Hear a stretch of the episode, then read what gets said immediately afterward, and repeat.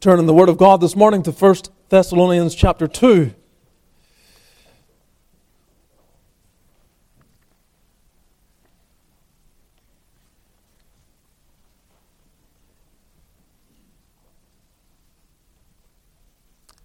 We continue on in this letter. Last week, Reverend Mook preached for us, so it's 2 weeks since we were here.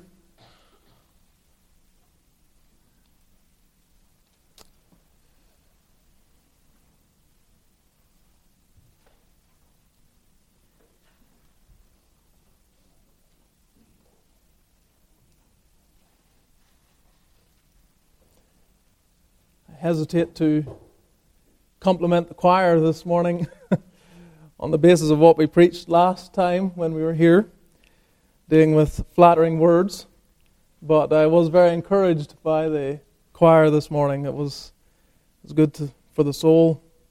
My heart was lifted heavenwards, and that's always what you want. You want ministered to.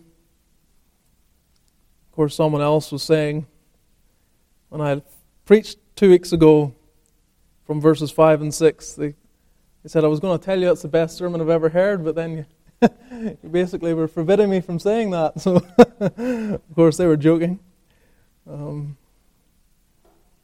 But we do need to be careful with our words, which is our motives. What's the motive behind our words?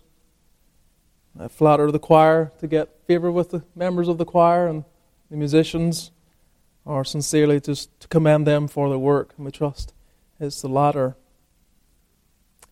So let's read this chapter. We'll take time again to read the opening 12 verses, which really form a section. So let's read from verse 1. Let us hear the living Word of God. May it come with life to us this morning, even as we read it. 1 Thessalonians chapter 2, verse 1. For yourselves, brethren, know our entrance in unto you, that it was not in vain.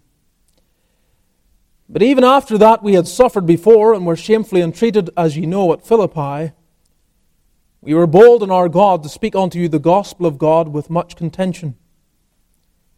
For our exhortation was not of deceit, nor of uncleanness, nor in guile.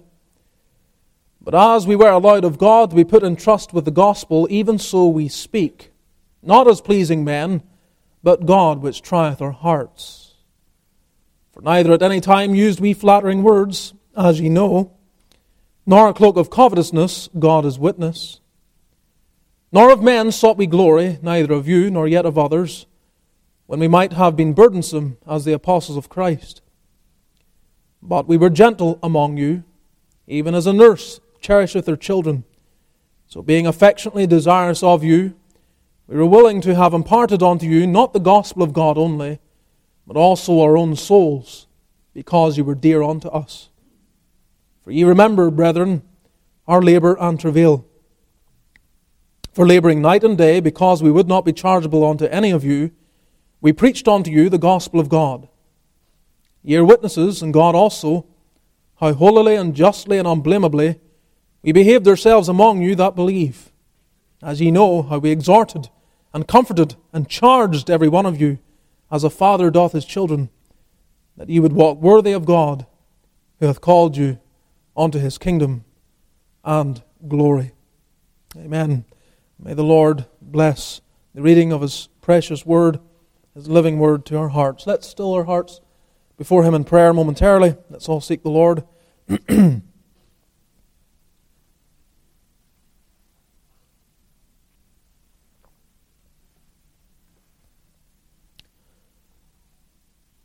Our Father, we're thankful for the various aspects of any given worship service that do our hearts good.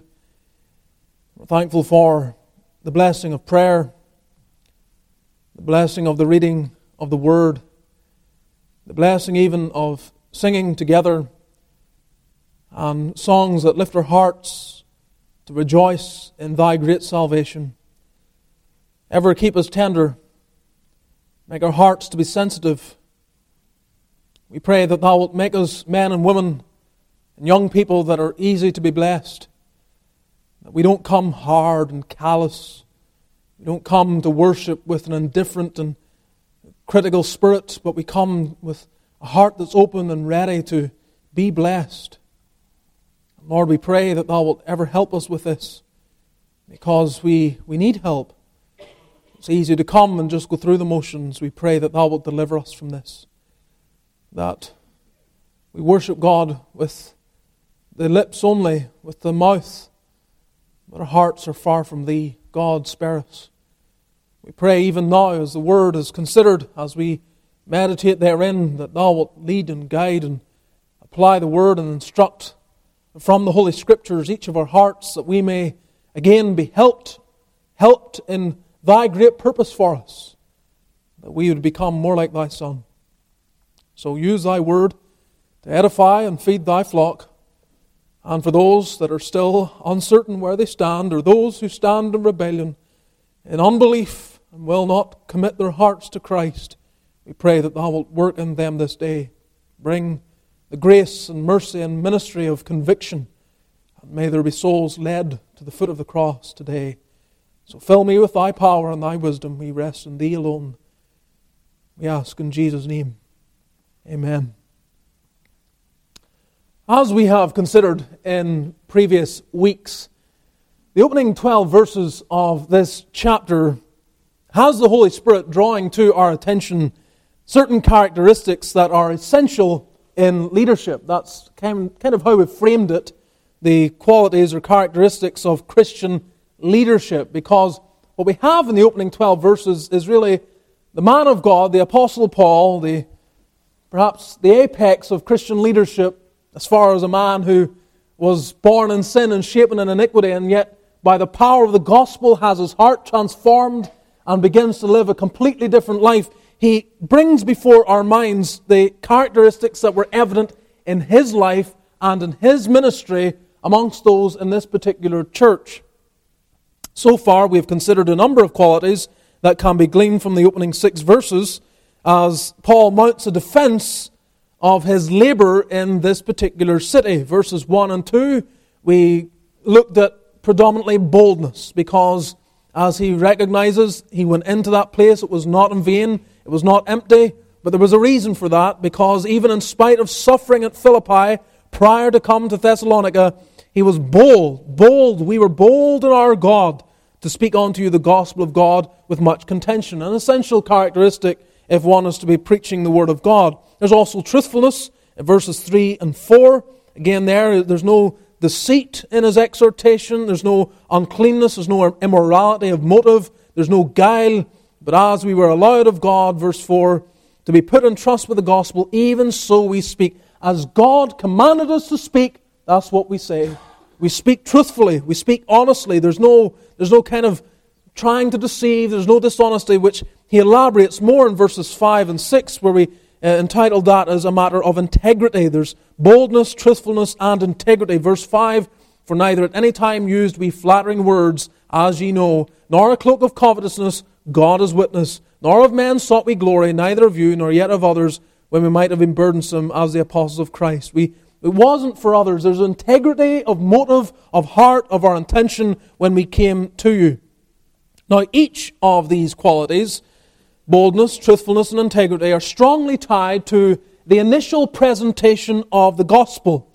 When a Christian stands before another individual to share the gospel with them, these things are important. In fact, we might say they are vital. To stand before a Christ rejecter, a Christ hater, a Christ denier, someone who doesn't believe, requires a measure of boldness, does it not? I mean, that's why you shy away. That's why you second-guess yourself. That's why you think, I should say something here, but you kind of have that sense of fear that, is this the right time? How will they respond? Will they appreciate it? And what you need to overcome is this characteristic, this quality of boldness, which the Holy Spirit gives. But not only that, when you're bold and you speak, well, you want it to be truthful. And what you say being truthful, you want there to be integrity about everything that you say as well. And so you can tie these all together. Without boldness, the gospel is not shared at all.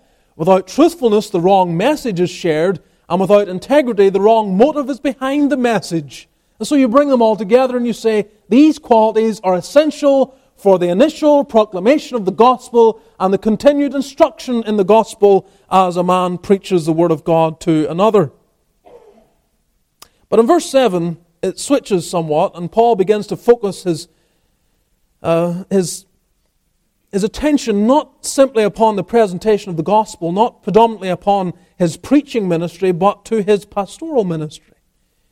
He begins to tell us what it was like to be around the apostle when he wasn't preaching, or what kind of man he was as he was preaching generally, as he would mingle among the people of God and live amongst them and seek to instruct them and encourage them, perhaps on a more one-to-one basis. What kind of man was Paul? Certainly he was bold, certainly he was truthful, certainly he was a man of integrity, and that was evident when he proclaimed the gospel. But what other kind of characteristics did he have? And this brings us then this morning to consider the matter of gentleness. Gentleness. Verse 7 begins with this, and you can see it right through verse 9 specifically. It certainly is there to some degree. But we were gentle among you. We were gentle among you. And on he goes to elaborate a little more on this aspect. And I want us then to consider this characteristic of gentleness this morning, the Lord giving us his help, we trust. First, note with me Paul's example. Paul's example in this, in the opening language of verse 7. But we were gentle. We were gentle. Of course, it's not just him. It's all those that were with him. But he is speaking here himself. We were gentle among you. Now, the words "we were" don't seem to be very much at all. And yet, in the form that they're used here, it's found only 8 times in the New Testament. 5 of the 8 occurrences in the New Testament, 5 of them are in the opening 2 chapters of this letter. Now, when I noticed that, I thought, well, I need to pause and just consider, what's the significance there? What's the significance of using that particular construction of word in the way that he uses it 5 times here, and what way was it used elsewhere in the New Testament? Well, elsewhere, we'll begin there. You find it first in Romans chapter 9, verse 29, where Paul quotes from Isaiah, and he says, "Except the Lord of Sabaoth had left us a seed, we had been as Sodoma and been like unto Gomorrah." So he's saying we were, or we had been, as Sodom and Gomorrah. That's what we would have been like unless the Lord had left us a seed. That's what Isaiah has said. Then in 1 Corinthians chapter 4, verse 9, Paul says, "Therefore I think that God hath set forth us, the apostles, last, as it were, appointed to death. For we were made," there's the word again, "we were made a spectacle unto the world, and to angels, and to men." And then finally, in the other portions, we find it in 1 Corinthians chapter 4, verse 13, "Being defamed, we entreat, we were made," there's the word, "we were made as the filth of the world, and are the offscouring of all things unto this day." Now, you take all that together, and what you see is his use of the word indicates something that is visible. That what we were was evident. So, unless the Lord had stayed with us, it would have been evident that we would be like Sodom and Gomorrah. And unless the Lord was, again, when he puts it about the apostles, the way they were looked at in 1 Corinthians chapter 4, verse 9, it was evident that we were made a spectacle unto the world. That was plain to be seen. And then later in that chapter, he said it was evident they were made as the filth of the world, and the offscouring of all things unto this day. So when he uses this particular word that we find here in this letter of Paul, 1 Thessalonians, 5 times, he is saying this was evident, this was manifest. Now, we come then to the letter and the use of it in this particular letter. It's first found in verse 5 of chapter 1, when he, in fact, is used twice there, where he says, "Our gospel came," there's the word, it's the same word, "not unto you in word only, but also in power, and in the Holy Ghost, and in much assurance." So it came, and he goes on and says, "As ye know what manner of man we were," there it is again, "we were among you for your sake." So you see, this was evident. The gospel came in a very evident way. It came in power. And what they were, the manner of men they were, again, was very evident. It could be seen. It's not just something being said. If you look at verse 5 of chapter 2, you'll see it there as well, where it says, "For neither at any time use we flattering words, as ye know, nor a cloak of covenants, God is witness." So again, he uses it here, where he's saying, used we, there's the word, used we, flattering words. It was evident, again, manifest, we weren't using flattering words. And then in verse 7, where we're looking at, but we were gentle. And then verse 10 is the other occasion where it says, we behaved ourselves. We behaved ourselves among you that believe. So, you're witnesses. Now, you see how it's all tied to this. And we've made mention of this before, that frequently what the Apostle Paul does in this letter says, you know, and you're witnesses, verse 10 of chapter 2. So, he draws to their attention things that they were aware of. And so, the construction of this particular word is emphasizing something that was plainly manifest. Now, when you come then to verse 7, and you read it again, understanding, we were gentle among you. The sense is this, and I think this needs to be underlined. Paul's not telling them now, we were gentle among you. And this is why I wanted to point this out, because that's how I initially read it. We were gentle among you. But he's actually enforcing the fact that it was evident that we were gentle among you. That's the way he's used the word elsewhere. That's the way he's used it every other time. And that's how it's being used here. It was manifest. You know. Again, he's essentially saying, you know that we were gentle when we were with you. Now, this gentleness that was so evident, as I say, it wasn't just Paul, it was those that were with him. But when we think of Paul specifically, we know that he could be sharp at times. He certainly stood against the Apostle Peter on an occasion when the heart of the gospel was at stake. And so he wasn't a man to back down when duty called for it. He would say something. He would speak when he had to speak. And so he manifested that as well very clearly in his ministry. But here, as he mingled among these new converts with his passionate pleas and his strong arguments toward them, it was mixed with an evident gentle spirit. We were gentle among you. Now, it's always tempting for any leader to not be gentle. It is. Doesn't matter whether it's the family context, dealing with parents, or whether it's in the workplace and you're dealing with middle management or those who run the place. There's always a temptation, also in the church, a temptation for those in a place of authority to just say, I don't need to be gentle, I can just say what I like, I'm in a place of authority and I can just tell you how I feel. That's the temptation. And again, you can see it at the end of verse 6. We might have been burdensome as the apostles of Christ. He's saying this is what we may have done, given our office. We may have been a burden, and we may have laid upon you demands as the apostles, but we didn't. Now you see the contrast then between what he could have been as an apostle and what he was. Instead, in verse 7, we were gentle among you. Instead of bringing to bear our authority and our position upon you, we took the approach of being gentle. And I think this is very striking. The temptation to avoid gentleness in places of authority, whether in the home or in the workplace or in the church, is a very real one. The temptation is to fight fire with fire, especially whenever there's opposition, when there's someone who's coming against you, when there's someone who won't listen, when there are people who won't come alongside you and get on board, as it were. And yet, he's able to say, we were gentle among you. And we might rightly say, Timothy would have learned this gentleness from the Apostle Paul as well. He would have learned that. And yet, years later, in fact, we should turn to it, 2 Timothy chapter 2, Paul writes to him, and he instructs him again concerning this quality. Timothy now, Paul's not going to be there.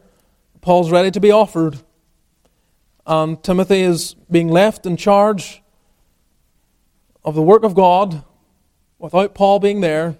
At the end of 2 Timothy chapter 2, verse 24, though he had the example put before him, Paul reminds him, again, because the temptation would be to not be gentle. Now look at verse 24. And the servant of the Lord must not strive. The idea is being contentious.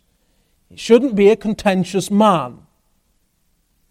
But be gentle unto all men.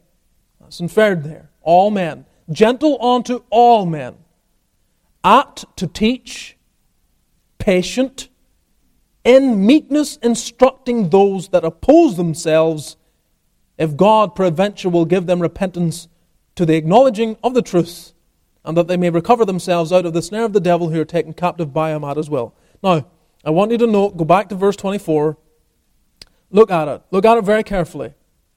What is the quality that we put a great emphasis upon in the servants of the Lord? Their ability to teach. They have to be able to teach. And this is there. It's in Scripture. It's in the qualifications of an elder. He has to have the apt to teach. It's necessary.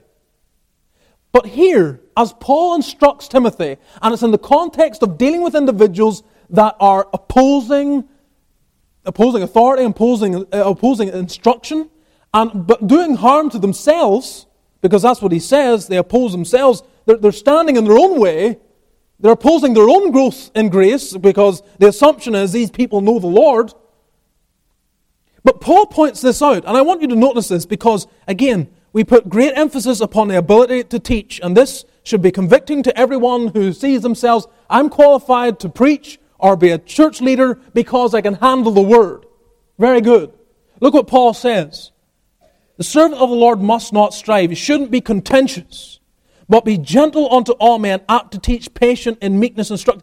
Do you see that the natural ability or the capability to handle the word, there's mention of that? Well, if you include verse 25, instructing those, but that stems out of apt to teach. But he couches it in characteristics of the person, of the man, the way he handles himself, the way he handles other people, the way he deals with them, his whole personality as he would present the truth. Who is it that's bringing it? And the man who brings the word, the man who handles the word, can't be a contentious man. He has to be a gentle man. You see that? Gentle unto all, and patient, forbearing, and meekness as well, there in verse 25. I think that is striking. Because when you're dealing with someone who is doing great harm to themselves, and they're believing something that's incorrect, either about themselves or about someone else, or whatever it might be, whatever the context, you think that I just need to get the right argument. I just need to present the right thing before them. If I go to them and I speak to them, as long as it's true and as long as it's right, then everything will be well. No. A big part, a huge part even of your ability to teach, and if we include in the ability the actual effectiveness of the teaching, the effectiveness of the teaching hinges upon a man not being contentious, being gentle, being patient, being meek. Paul's basically piling terms upon one another that are very much interconnected. It's your manner in dealing with those that your natural inclination is to be impatient. And your natural way is to be contentious with them because of the trouble they're causing themselves, their family, or even beyond. But the servant of the Lord shouldn't be like this, but be gentle, gentle unto all. This is a quality that should not be missed. I say this even as an elder, when you think of young men who come to you, and I think it was Lloyd-Jones who talked about the responsibility of the local church as the first step before a man ever enters into ministry. That he is sent into his seminary or his Bible college on the recommendation of his session. And the recommendation then of the session is an essential part of the process. And they cannot get it into their head that we just want to send forth a lot of men. We just send as many men as possible.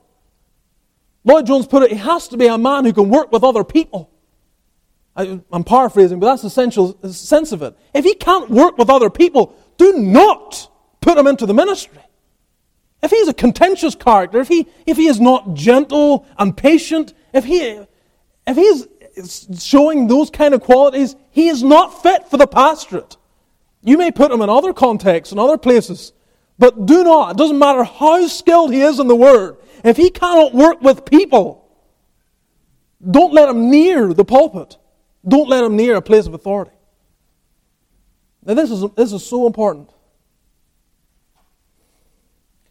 You see, these things don't come out, really, until difficulties arise.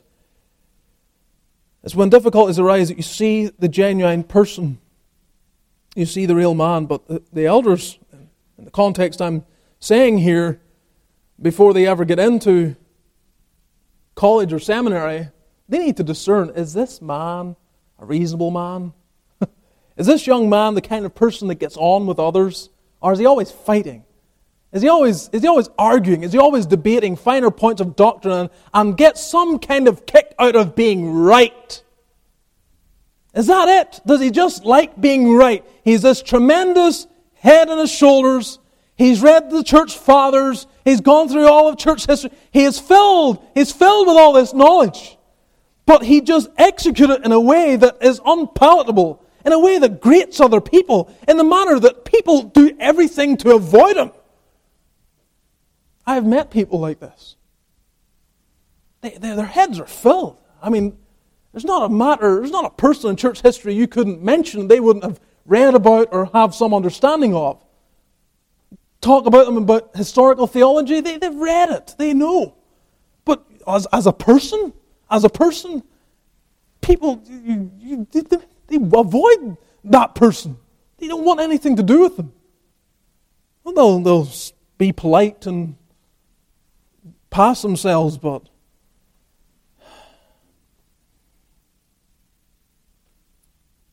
this is so important. I emphasize it because I think there is a tendency. There's a tendency within churches that are determined to stand for the truth, that they don't require themselves to be gentle in how they do it. And that's a grave error. A grave error.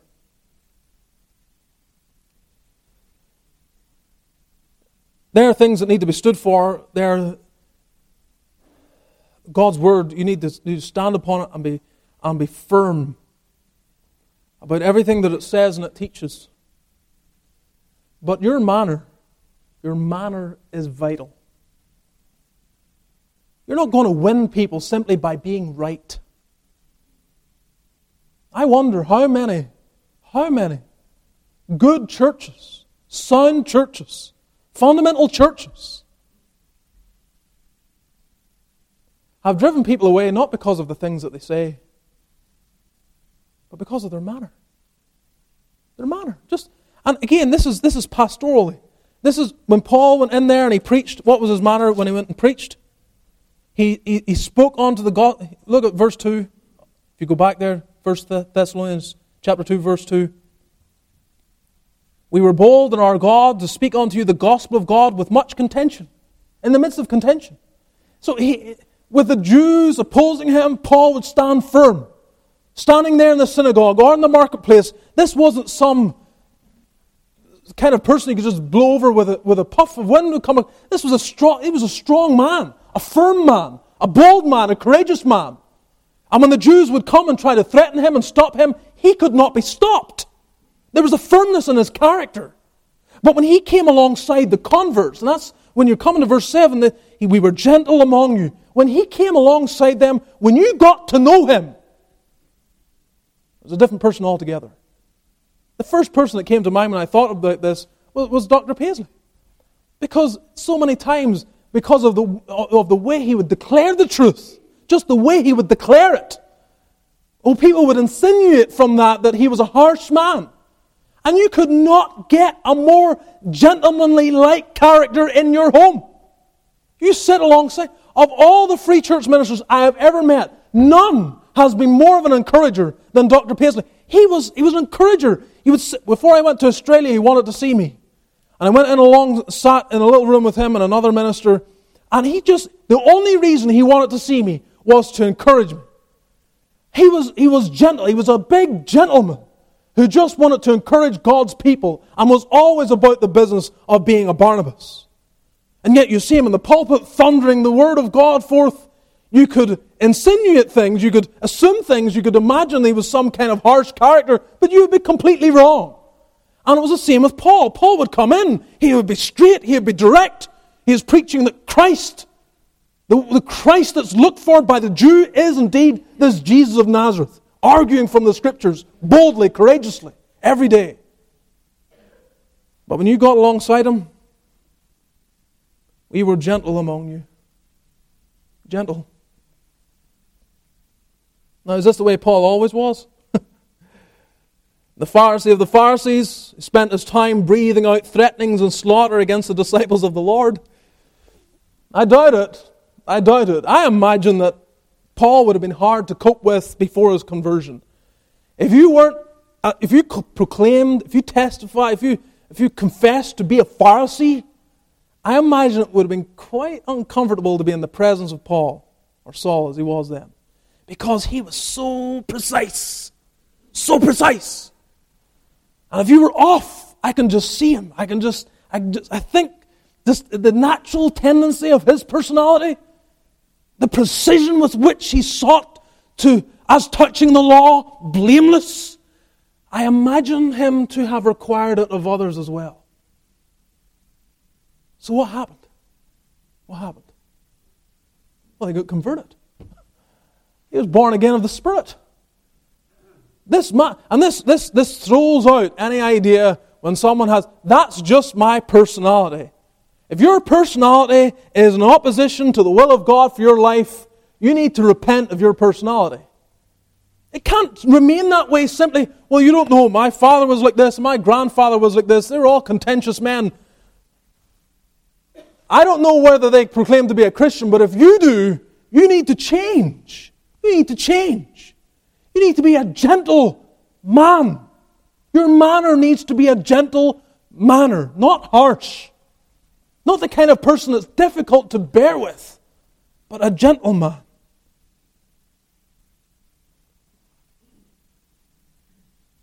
Paul, this giant, both before his conversion and after, when the Lord Jesus got his heart, there was no arguing for his personality. There was no trying to say, well, that's just the way I am. Everything, absolutely every part of his whole nature got put to death if it was not in line with the will of Christ. We were gentle among you. We need to be gentle. We need to remember, especially as we're dealing with our young people. And that's the context here. He is dealing with a new church. These are new believers, new converts. They may be older in age. We don't know what age they all are, but they're new believers. And that kind of spirit that looks at young people and sees every fault, that can't commend them for the good and be thankful for the positive in them, that is so destructive. It's so destructive. Some young person coming, I don't know what it is, there's some little thing that just bugs you. And because they haven't seen it that way or learned of it, they haven't grown, they haven't matured yet. But you just have to come in there and you just have to point out the error. Now, if it's a serious matter, then point it out. But even there, use tact. Come in and commend them for all that's good. And then say, in this area, have you ever considered this? Or whatever. Be tactful.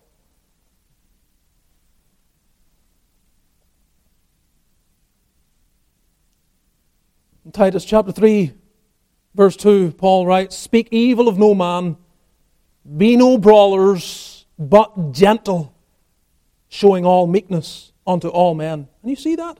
There's a gentlemanly-like characteristic. It's to all. It's to all. Don't speak evil of any man. Don't go around speaking evil of men. Again, there are certain scenarios where you have to say something about an evil that's going on or an error that's being propagated or whatever. There are times, there are seasons, but they are small and far more narrow than many realize. Speak evil of no man. I mean, we've got to the stage where if we do not know dirt on someone, but we suspect it, we'll Google for it. We'll try and find something. Find dirt on people. And I wish that those that are in the habit of that would just take half a minute and read what the larger catechism says about the 9th commandment. That desire to find dirt on other people, to scrape away everything, to try and find something that you can hold against them, it is not the Spirit of God.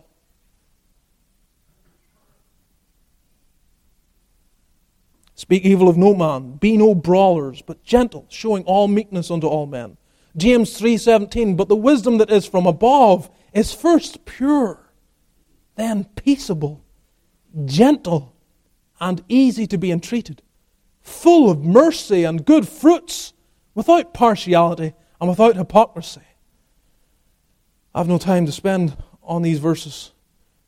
1 Peter 2:18, servants, be subject to your masters with all fear, not only to the good and gentle, but also to the froward. You see, the man is not gentle as froward. He's bent all out of shape. He's crooked and he's warped.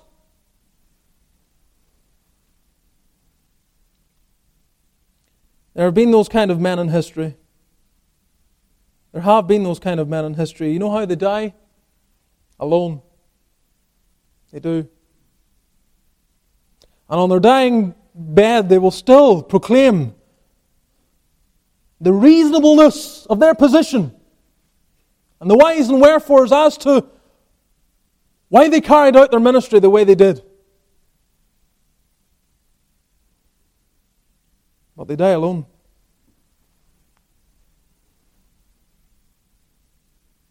It is not Christ-likeness, beloved. Paul says in 2 Corinthians chapter 10, verse 1, now I, Paul, myself beseech you by the meekness and gentleness of Christ. Think of it, 2 Corinthians. These Corinthians are opposing him, or some of them are being led astray to think wrongly of the Apostle Paul. What's his manner? Well, it's direct. He speaks the truth. But I beseech you by the meekness and gentleness of Christ. I have learned this from the Lord. I have learned this from the Lord. Gentleness exhibited in the Lord Jesus Christ. He was gentle. The Lord Jesus was a gentleman. In the true sense of the word. Again, not in the sense that he had no ability to stand up for what was right when duty would call for it. There was never a more fearless man that ever lived. But he was gentle. Gentle. Think of how he dealt with his disciples. Yes, he upbraided them for their unbelief. Right at the end, after years of instructing them, encouraging them, teaching them, discipling them, and he upbraids them for their unbelief, but he doesn't decommission them. He doesn't. He upbraids them for their unbelief, but he continues to commission them, go and preach the gospel to every creature.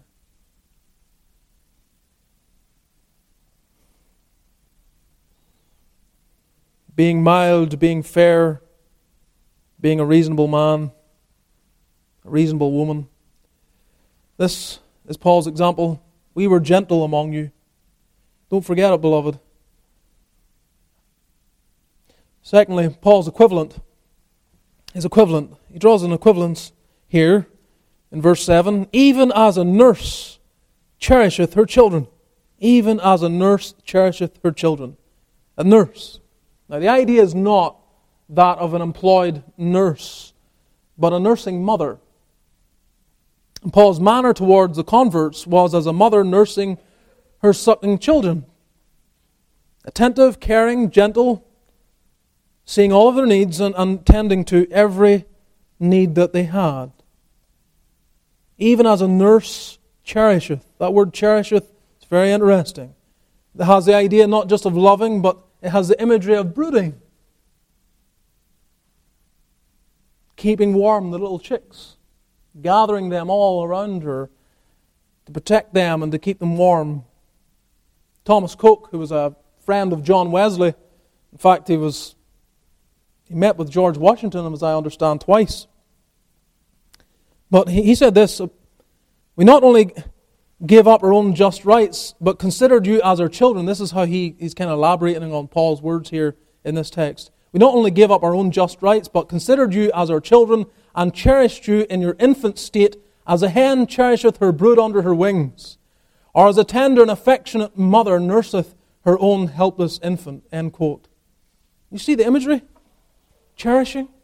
The word is used in one other place, in Ephesians chapter 5 verse 29, where Paul says there, no man ever yet hated his own flesh, but nourisheth and cherisheth it, even as the Lord the church. So a man cares for his own body, he nourishes it, and he cherishes it. He keeps it warm. He keeps it warm. A man does his own self-brooding, as it were. He protects himself, cares for himself. That's what we do. We don't hate our own flesh. As the Lord, the church, the Lord does this for His church as well. He nourishes and cares for it. But how do new converts, young believers, those young in the faith, learn that? How did they learn that? By the caring and brooding of the church, especially leaders in the church. Their parents play into this as well, of course. But the leaders in the church are important. Even as a nurse cherishes her children. This is Paul coming alongside new believers. Those young in the faith, he comes right alongside them. There's such a need for attention upon the young, upon those that are let's say, more susceptible to wavering and being lost. And this is why one of the only burden really, the primary burden I had when I went to Calgary was to start a young people's group of the teens and young adults and get them into the home. And get them in, and we got them in every other Friday night. Because they would hear me preach. They would come, and they would hear me preach. And that was fine. They would sit there, they would listen, and be instructed. But I felt that this need to get them closer. Because they're so fragile. There's so much in this world that's opposing them. Few of them even come from, generally young people today, they don't even come from ideal family life. And so you're teaching them some of the things that they should have been learning as a child growing up, but you're teaching them more. And the only way to do that is for them to know you outside the pulpit. And the best way, the only way I knew how was, Melanie, let's get them into the home. Get them into the home, we'll open the Word of God, and we'll provide food and have fellowship with them. And the Lord honored that. He so honored that. Because those young people, they realized I didn't have to tell them that my wife and I loved them. It was the Friday night after Friday night after Friday night after Friday night after constant coming into the home and being there for them. Cherishing them as a nurse cherishes their children, gathering them in near to you. And when the time would come where, yes, in their early years as a Christian, there are faults and there are failures and they make a mess of things and they don't get it right all the time and they've much to learn. And when there is that need at times, the occasion to come and say a word, they trust the man who's saying it. They know you care. Far too many that go about trying to correct others invest no time in those they try to correct, except the time it takes to tear them apart. There has to be a gentleness. I'll tell you, it's encouraging.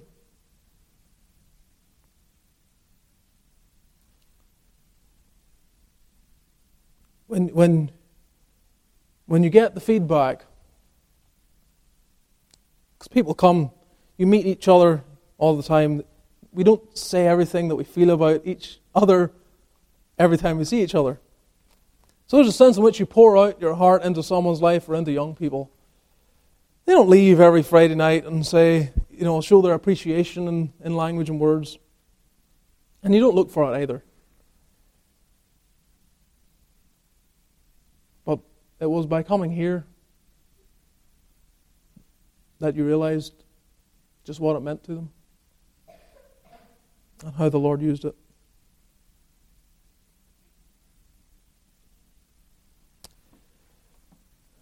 Gentle, even as a nurse cherisheth her children. You want to gather them in near to you.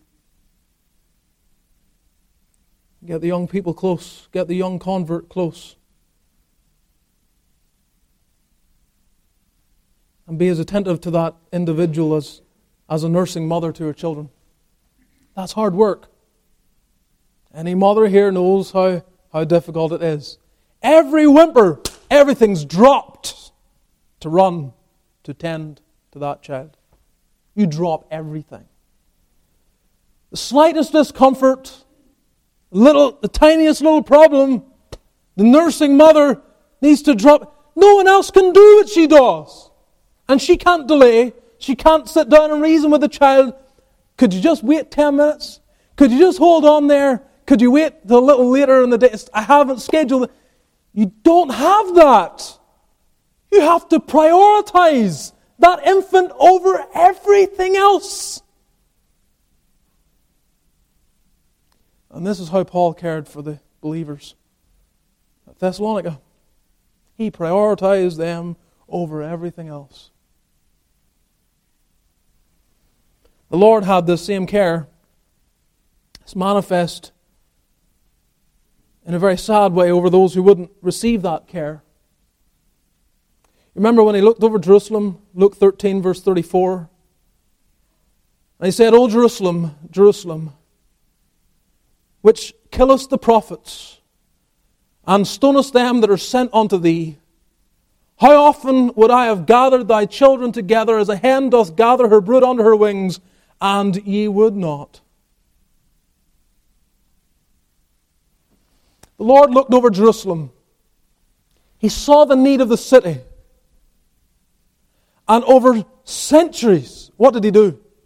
Prophet after prophet after prophet. In fact, if you go to 2 Chronicles chapter 36, you can see there how the Lord is kind of mentioned there, the last king, how it's referred to. The Lord was constantly sending his prophets, rising up and speaking to his people out of the love and mercy and affection the Lord had to his people. And now the Lord stands over Jerusalem. How often would I have gathered you? I would have gathered you. There's a sense it's not just the humanity of the Lord Jesus and his ministry there in Jerusalem, but it's going way back. It's him as the Son of God and all of his ministry through his prophets down through the ages. I would have gathered you. I would have gathered you time and time again. You would not. You would not. This is a sad reality in the church, even with the most gentle character and nature, you try to gather souls in. They will not.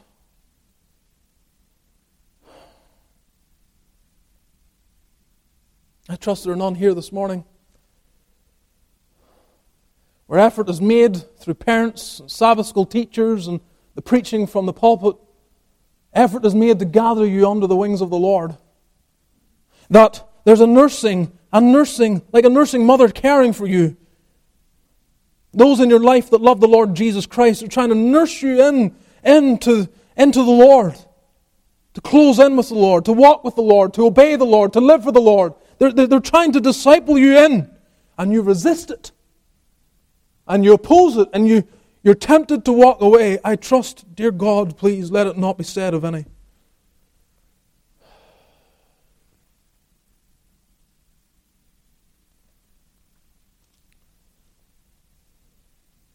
A man may not want to liken himself to a nursing mother, but Paul has no problem with it. He has no problem with it whatsoever. His pastoral ministry, he sees it like that, an equivalent. A nursing mother cherishing her children. And beloved, we all play a part in this. We all play a part in this. The whole tenor of our church, the whole tenor of the ministry of this congregation needs to have a care about it. All of us and all of our individual efforts complementing and supplementing one another.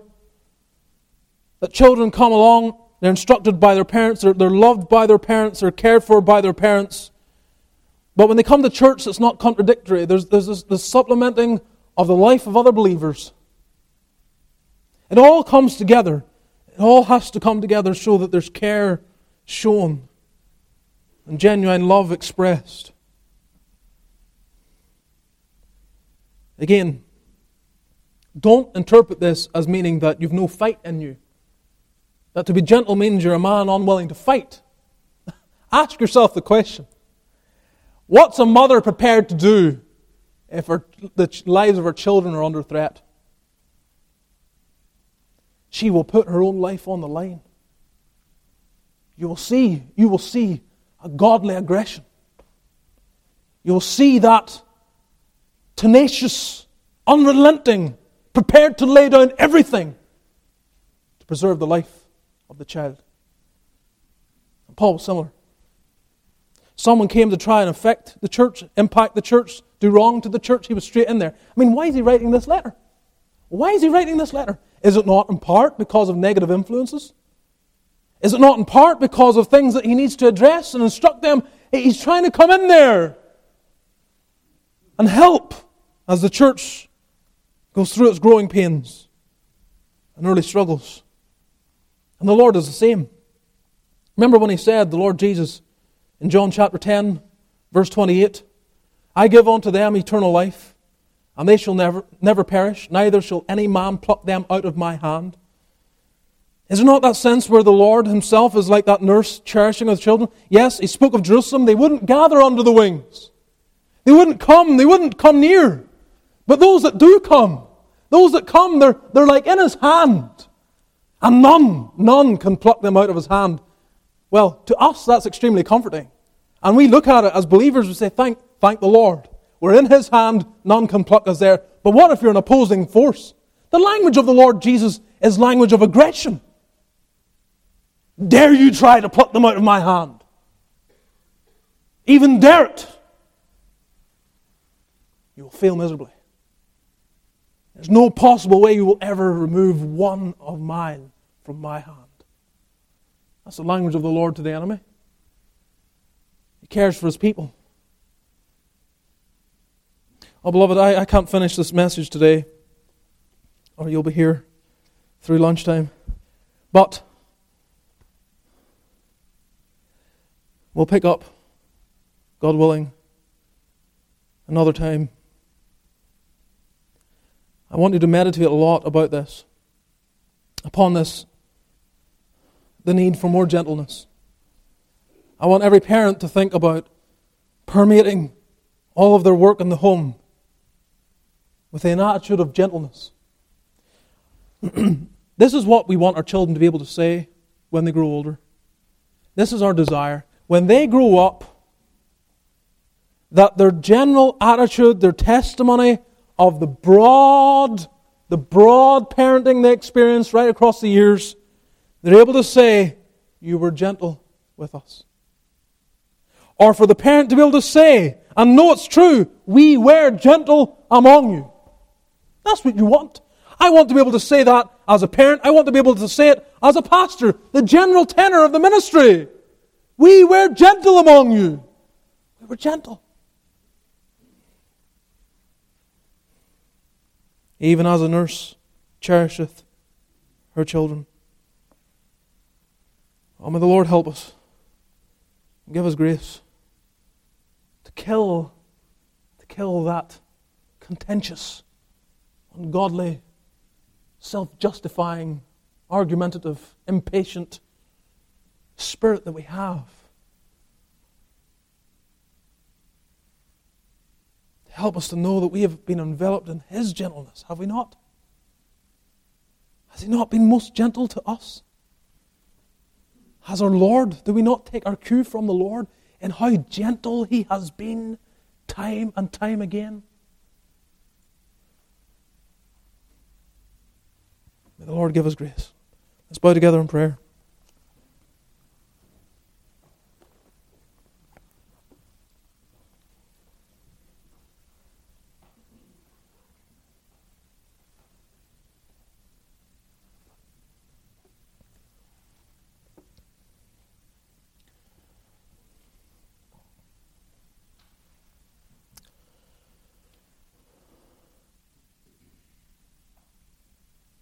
If you're here this morning and you're not saved,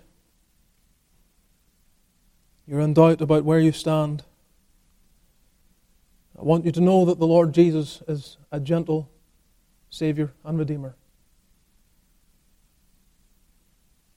Your sins may be many. They may be grievous. You may have hardened your heart and your life toward Christ time and time again. You've been indifferent, you've been callous, you've been living life according to your own terms. And the Lord has been most gentle with you. There may have been times where you feared that the wrath of God should be poured upon your head, that you shouldn't even be alive given the life that you've lived. You've tempted God to pour out His wrath upon you. But He has been gentle.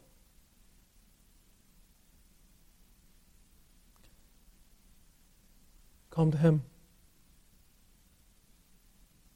Know that gentleness. Know that His wrath has been put away by the sacrifice of Christ. And He will be gentle to you throughout all time and into eternity. Our Father, we pray that Thou wilt help us. I pray for my own heart. I pray, God, that Thou wilt help me to be more and more and more gentle. I pray for that kind of attentiveness toward especially the young in the faith, the new believer, the struggling believer, the weak, the immature. I pray, God, that Thou wilt give that gentle, patient, meek heart that will go after them, not to tear them apart, but to lead them into the arms of Jesus Christ. I pray, God, that Thou wilt knit my heart with this congregation. Knit my heart especially with the young. I pray, God, that Thou wilt help the love of Christ to abound in me, and through all the oversight of this church, and every single member of this congregation. We pray that it may be said in our homes, in our workplaces, and in our church, we were gentle among you. We pray, God, that Thou wilt instill this in us. We feel our weakness. We are prone to be sharp. We're prone to berate. We're prone to be harsh. God, give us more of Thy gentleness. We would be conformed more to the image of Thy Son. Help us then this day. Thou hast convicted our hearts. Let us have the grace to repent. And may Thy power in our lives enable us to change. If there be those here this morning that have been subject to harshness that has driven them away from the Lord Jesus, we pray that Thou wilt have mercy. We pray that they will come, even though the example has not been perfect, even though the representation of Christianity has been not what it ought to be. We pray that those harmed by harshness will not hold on to that and run all the way into hell holding that grudge. May they see the gentle meekness of our Lord Jesus and come to Him today. Hear our prayer. Bless our fellowship and conversation. Take us to our homes in safety. Bless our afternoon. May we return here tonight to be blessed and encouraged, to worship, to praise Thy holy name, and enjoy fellowship one with another. We pray in the name of our Lord Jesus. Amen.